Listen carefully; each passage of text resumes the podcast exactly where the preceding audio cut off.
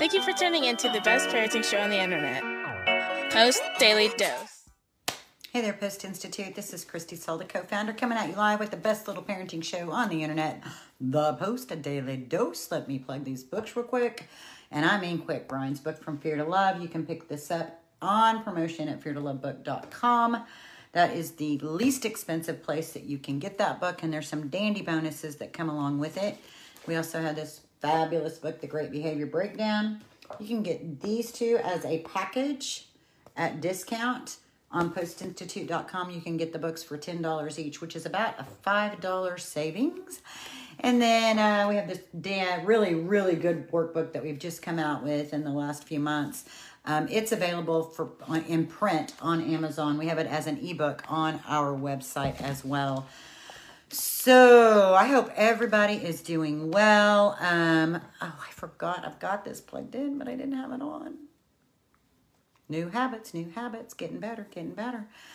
Uh, first, I just want to tell you guys thank you so much for following our page. For those of you guys who watch our videos, we really appreciate it. And I just want to remind you guys that there are over 600 videos on our Facebook page. Um, I've got two years of Bryan, so if you guys are missing Big Papa Bryan Post, you can come and check out his videos anytime. Um, and I encourage it. We have been talking this week. I, did we just start this week? I guess we did. We started at the beginning of March. My goodness. Talking about child sexual abuse and just we've been diving into statistics and facts. Uh, last night we talked a little bit about um, some of the areas of challenge that we frequently see for children who have experienced sexual abuse. We are talking kind of particularly about younger children, and we also talked a little bit about um, languaging, how we approach the topic, what, you know, when they disclose, um, just some guidelines of how to listen, about how to listen. Um, I also find that it's really helpful for us parents, for us adults to have a grasp on any of our own early childhood sexual abuse issues or challenges um, because that can get really tangled up. We can get really triggered when our children are experiencing issues around things that are so sensitive. Sexual abuse happens to be one of the most sensitive topics in our culture. And so when we begin to see our children um, acting out with sexualized behavior or when they disclose sexual abuse, it can be very triggering if that is something that's in your history as well. So, um, especially for adoptive and foster parents, I think it's like it's so important for us to do our own work, for us to do our own um, mental health work. Um, you know, get into therapy if you have the resources to do that. It's incredible. Um, if you don't have the resource to do that, read. Uh, there's actually some really good people on social media to follow that can help you in that journey. Um, so I just strongly encourage it because it it makes a big difference. Um, transference is a real thing, we can be super reactive about something out of our own history. So I wanted to talk tonight about more about people who are the offenders. And so I did more and more research. I've been reading and digging and reading and digging, and that's been good. And we've talked about that some, and you know, pretty much what we knew, what we know from um, general information is the demographics of offenders is very broad. There's no set socioeconomic socioeconomic status. There's no specific ethnicity. There's no specific like where do you live? Where do people who are offenders live? So what the data tells us is um, that people who offend sexually it's just a very broad spectrum. Um, the information does tell us that men still continue to be uh, it, it's more prevalent for men to be um, sexual abusers than women um, the statistics, in fact, didn't even mention women, but we know, we know that that happens. Um, I think that oftentimes that doesn't get reported because there is such an interesting paradigm be, in the differences between how men and women are treated with regards to human sexuality in general. So it makes sense that we wouldn't hear much about women who are sexual predators because men are taught in our culture um, that that's that they're just supposed to like that that they're just you know anything sexual is supposed to be something that they're all about and all for. And so it really disregards i think that that whole that whole paradigm of thinking is really messed up. And it really disregards men in terms of uh, just who they are as human beings um, and it doesn't really give them space um, to have a voice in this arena when they have experienced, or women, either people. It's kind of like if you are offended by a woman, somehow you're just supposed to think that that's like a good thing. Uh, so that's a little weird, isn't it? I mean, just think about it. That's just a little weird. Uh, we're weird human beings. We're kind of a messy bunch. So let's read a little bit more because I found some things that I thought were very interesting. 70% of sexual offenders offend between one and nine victims. So, one offender, uh, 70% of the people who are sexual offenders have between one and nine victims, 20% have between 10 and 40. That's kind of interesting. This I found to be extremely interesting and very important for us uh, in this particular arena of parenting. 43%, so almost half, almost half of all assaults on children under the age of six, their abusers are older juveniles. They're older children. The peak age of those juvenile offenders is like 12 to 14. So it 12 is the peak age and it kind of plateaus off at 14. So that's significant to know, isn't it?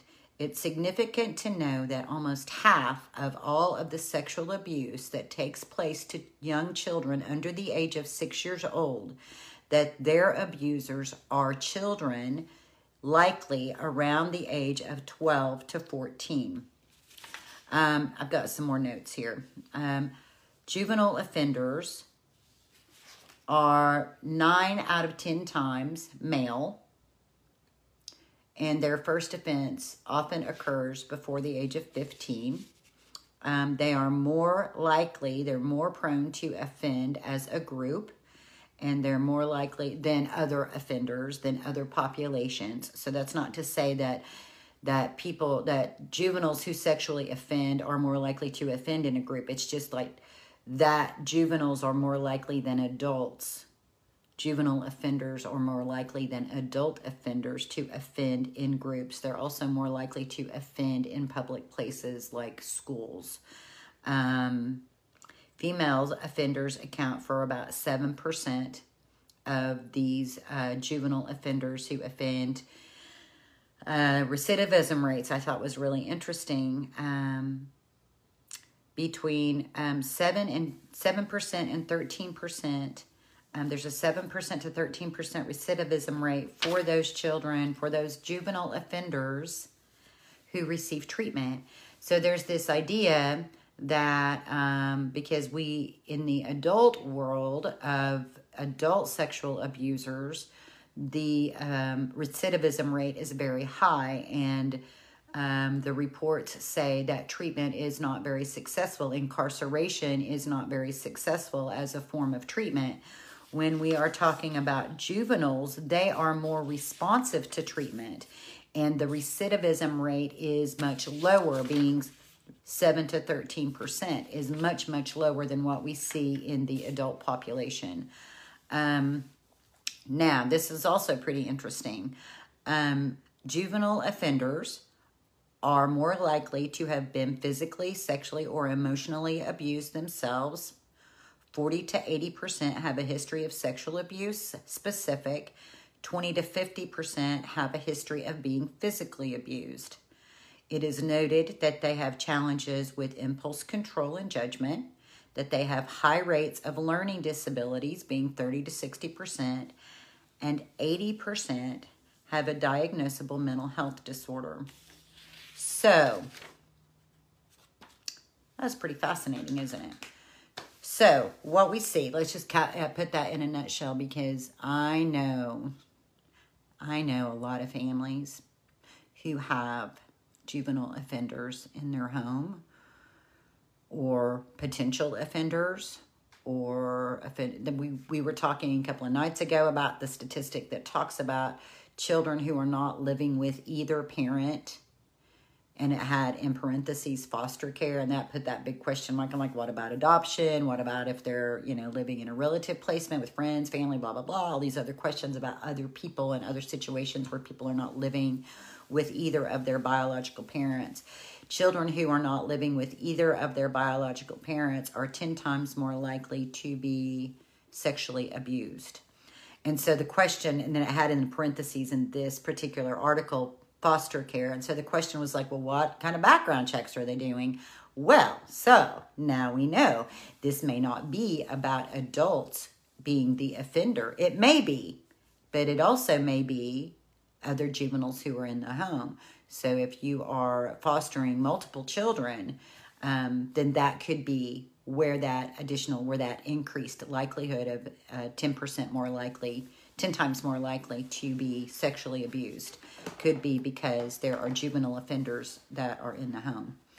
Um, I feel like, well, one, I'm also glad that I read that there the number of treatment programs for juvenile offenders has increased greatly in the last few years. I think that what I read was that there's like 10, about a thousand treatment programs for juvenile offenders in the United States. Thank goodness because it says with treatment, with treatment, the recidivism rate drops drastically. They're very responsive to treatment. Um, so that's very good news for our children.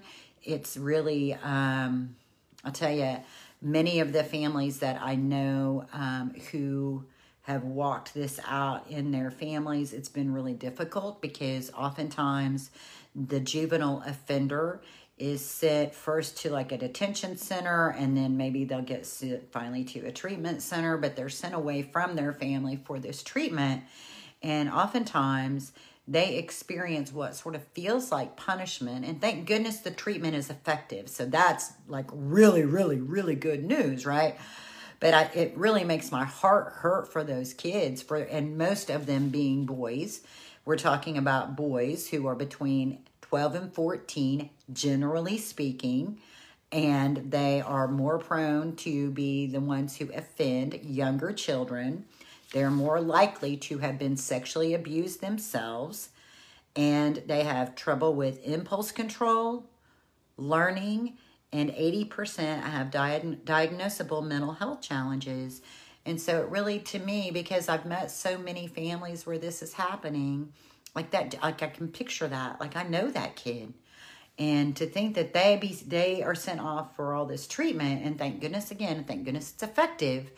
But then i think about you know some of those children are sent off for treatment but their offender their offender might have never even been that may have never even been reported the adult who offended them to begin with or even you know maybe another older child and this just is just this like it's like a it's like a virus you know just being passed down over and over and over again.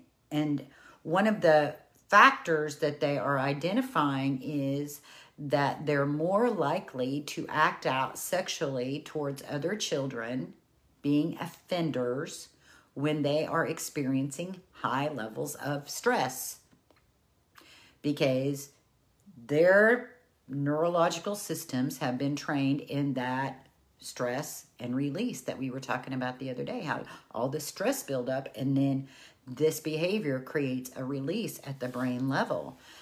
So yeah it's a pretty big deal isn't it? It's such a big deal. Um, and it, you know it really makes me sad to think about kids having to be sent away for treatment but that may be the best option. And i want to i want this message really also i want it to be two things. I want it to be one we all need to open our eyes right? Now that we know that's a pretty big deal. Now that we know that a large percentage of the reported sexual abuse especially for younger children that the offenders are juveniles themselves. And so man we got to really help these boys we really need to help these boys be able it's you know and it's It's right when they're really at that peak of puberty. They've been offended themselves, so this gateway has been opened up. And then we have all these confusing messages about sexuality in our culture. And so, yeah, I mean, they, they really need support. They really need help. They really need a lot of guidance. So, um, tomorrow night, we're going to talk about pornography. And we're going to talk about some current trends and you're going to see some really interesting connections with what's going on in interfamiliar sex and pornography and this age group in particular and just know that um, our babies really need emotionally mature adults involved in their lives so Rebecca said something, and so I want to pop up here real quick. It just says, "So great you're talking about this. It's brave, but so important. We need these conversations. We need to be talking to our kids using the correct terminology." modeling consent for ourselves and each other with love and respect knowledge and power knowledge is power yes and that's really i think that's really because nobody else really does talk about this and yet it is so prevalent it's so prevalent, and yet we're not talking about it. So, you know, let's again, we just sometimes we have to get comfortable talking about things that are uncomfortable so that they don't have that they don't have as much stigma in terms of having to be a secret. Um, shame, shame is such a big piece of this. And the thing about shame is it creates a lot of stress internally. And the more stress we experience, then the more maladaptive behaviors we develop to cope with that shame. And being a sexual offender is a maladaptive behavior. So, um, yeah. So, also, I want to let you guys know I'm going to be doing a full educational piece to our membership, the new Parenting Levolution, at the end of the month. And in that, we're also going to have time for Q&A and conversation. Um, I feel like there are a lot of families out there. In fact, I know, I know there are families out there who have um, juvenile offenders and they feel terrible. They feel terrible. They feel ashamed. They feel like they're bad parents. They feel like, oh my God, if anybody do, knew that my son had done XYZ, because we are so um, quick we are so, you know, you start talking about um, sex offenders on social media. And you know nobody's talking about you know what can we do for treatment? How can we help these people so that we have a safer world? All people say is i'm going to get my gun you know? And so if that's the mentality that doesn't leave families much room to be able to say hey my child is struggling and if they're if your child's over for a play date i'm not going to leave them alone don't leave my child alone with your child. That's not a good idea. We don't even have permission to say that in order to try to keep our kids safe because there's so much, it's such a taboo that we're just like supposed to not talk about it. But it's the not talking about it that gets us in so much trouble. So, yeah, we're going to talk about it. we're all going to be okay. It's going to be okay. We're going to, you know, talking about it is only going to help us get closer to figuring this out. So, knowing that one of the things that can be most helpful for the healing of our children, the trauma that they have experienced, is for them to feel the love that we have for them. So, make sure that you spend time letting them know how much you love them, how important they are. Talk to them about the most unique characteristics that you see in them that you think are just incredible and adorable and amazing. Remind them they've had plenty already. They've had rejection, they've had abandonment, they've had losses, they've had abuse, they've had neglect, they've been sexualized. They need to feel loved without anybody asking anything from them. So often they've only experienced love from people who wanted something from them. So you be somebody different. You change that mentality.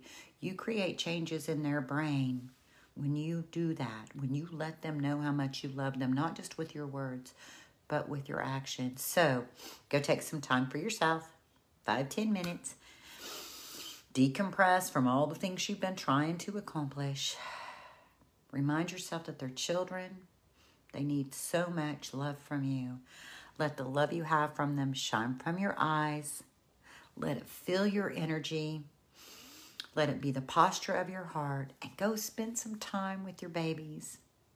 Laugh, play, shoot some hoops, play some catch, color some pictures, do an art project, um, play a game, lay in bed and read a book, uh, watch TV, wrestle, whatever it looks like in your family, whatever feels safe to your children.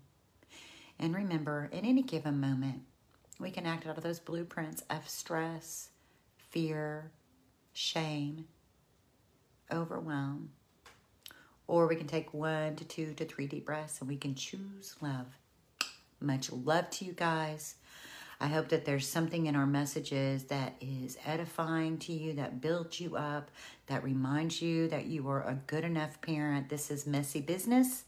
This isn't just an easy breezy thing, but by golly, you're good enough and you are up for the job. Much love to you guys, and we'll see y'all tomorrow night.